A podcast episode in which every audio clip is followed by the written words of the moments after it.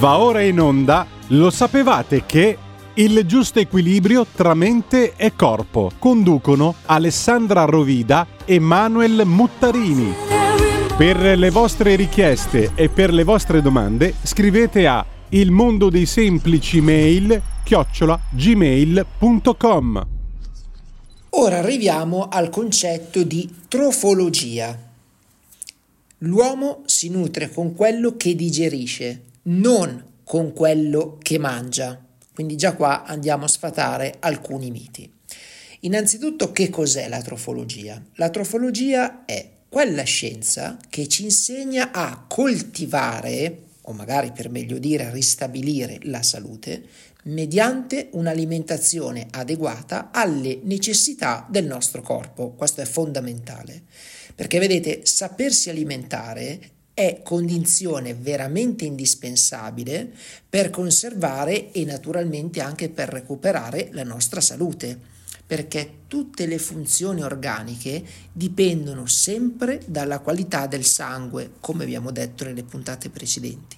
Ed essendo il sangue il prodotto della nutrizione generale, maggior ragione nel, nella digestione, come igiene, quindi come corretta alimentazione, l'alimentazione naturale è il mezzo più sicuro, poiché solo gli alimenti adeguati, quindi quelli ottimi, producono un buon sangue, che a sua volta questo sangue dà vita ai tessuti e agli organi.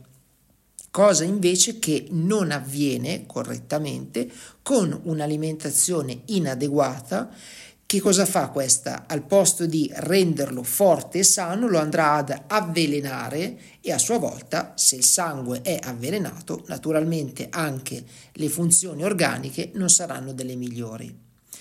Il nostro corpo, che per nostro corpo intendiamo la nostra costituzione fisica, dimostra la qualità degli alimenti che lo formano e lo sostengono. Cioè, in altre parole, un sangue nutrito con frutta sarà fluido, sarà vivificato, sarà alcalino. Alcalino si intende che non è acido, ma è il contrario. Ed infine sarà esente da materie acide, appunto perché è alcalino. E anche la frutta più acida provoca nel sangue una reazione alcalina, quindi sono gli acidi provenienti dalle fermentazioni putride dell'intestino che andranno a sua volta a far cosa? Andranno ad inacidire il sangue, che questo sangue diventerà poi irritato e andrà ad irritare, infiammare e congestionare i tessuti e gli organi più nobili del nostro corpo, che a sua volta, come una reazione a catena, a catena andranno a generare quei disturbi catalogati con diversi nomi, che si possono classificare a sua volta nei sintomi o magari in quelle che sono le manifestazioni varie della unica infermità esistente, ovvero l'impurità del sangue per cattiva nutrizione e deficiente eliminazione. Quindi digerire gli alimenti vuol dire formare un sangue puro. Quindi, valendosi di quello che abbiamo detto finora, diamo una definizione della digestione normale, una digestione normale come fonte unica del fluido vitale puro, e l'indigestione invece anormale come origine di sangue impuro.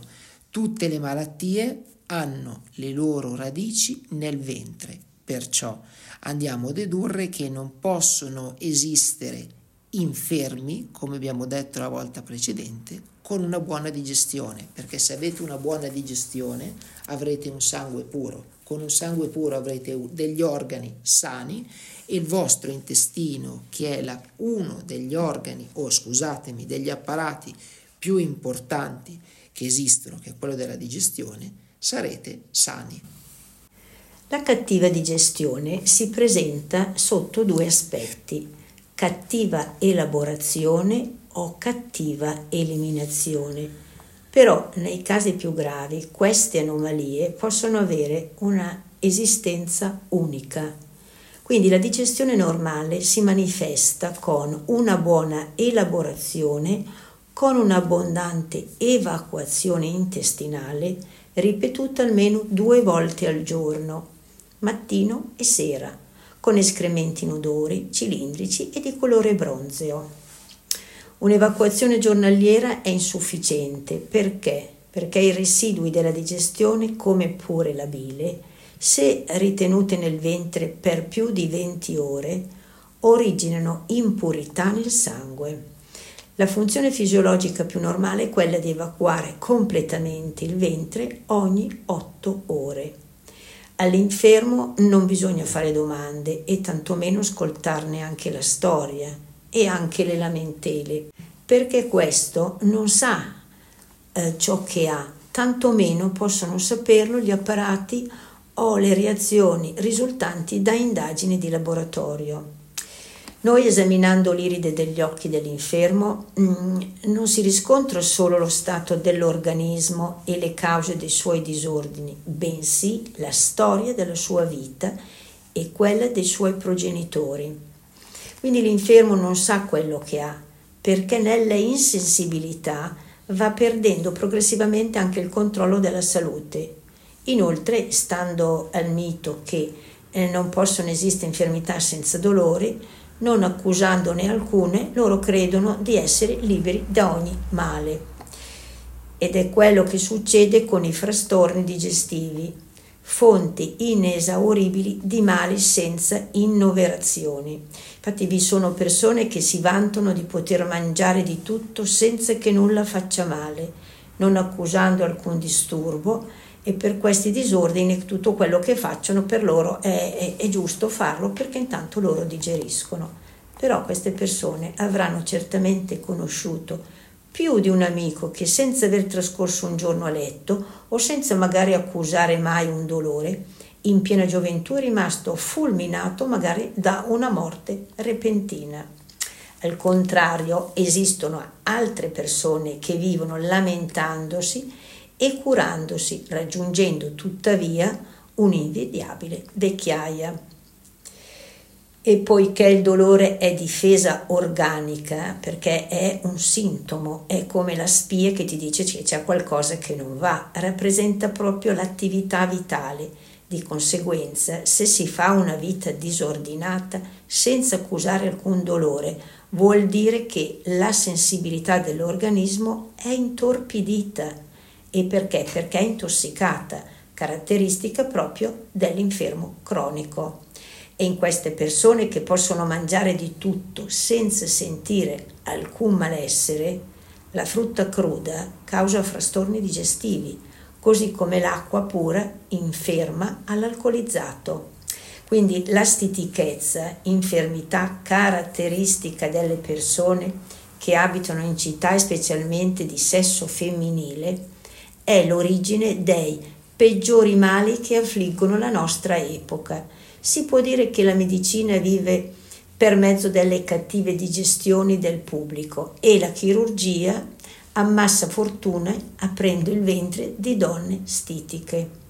Di solito noi consigliamo sempre di bere al mattino una, una buona tazza di acqua cotta. L'acqua cotta consiste in far bollire l'acqua almeno per cinque minuti e sorseggiarla quando è ancora calda. La prossima puntata andremo a darvi nello specifico concetti di alimentazioni specifiche e anche quantità e combinazione adeguate, in modo tale che voi potrete sempre avere un intestino perfetto. Quindi ricordatevi sempre, un antiacido naturale è il limone, quindi se volete cominciare a purificare il vostro intestino, fate così: mezz'ora prima di far colazione vi alzate al mattino, un bicchiere d'acqua caldo e all'interno gli spremete all'interno un limone. Oppure, se volete farlo ancora in maniera più pulita, vi alzate mezz'ora prima di far colazione, bevete un limone puro. Questo andrà a pulire tutto e andrà ad espellere tutte le sostanze nutritive e anche quelli che sono i radicali liberi. Grazie per essere rimasti con noi, l'appuntamento è per la settimana prossima. Per le vostre richieste e per le vostre domande scrivete a ilmondodeisemplicimail chiocciola gmail punto com. Avete ascoltato? Lo sapevate che...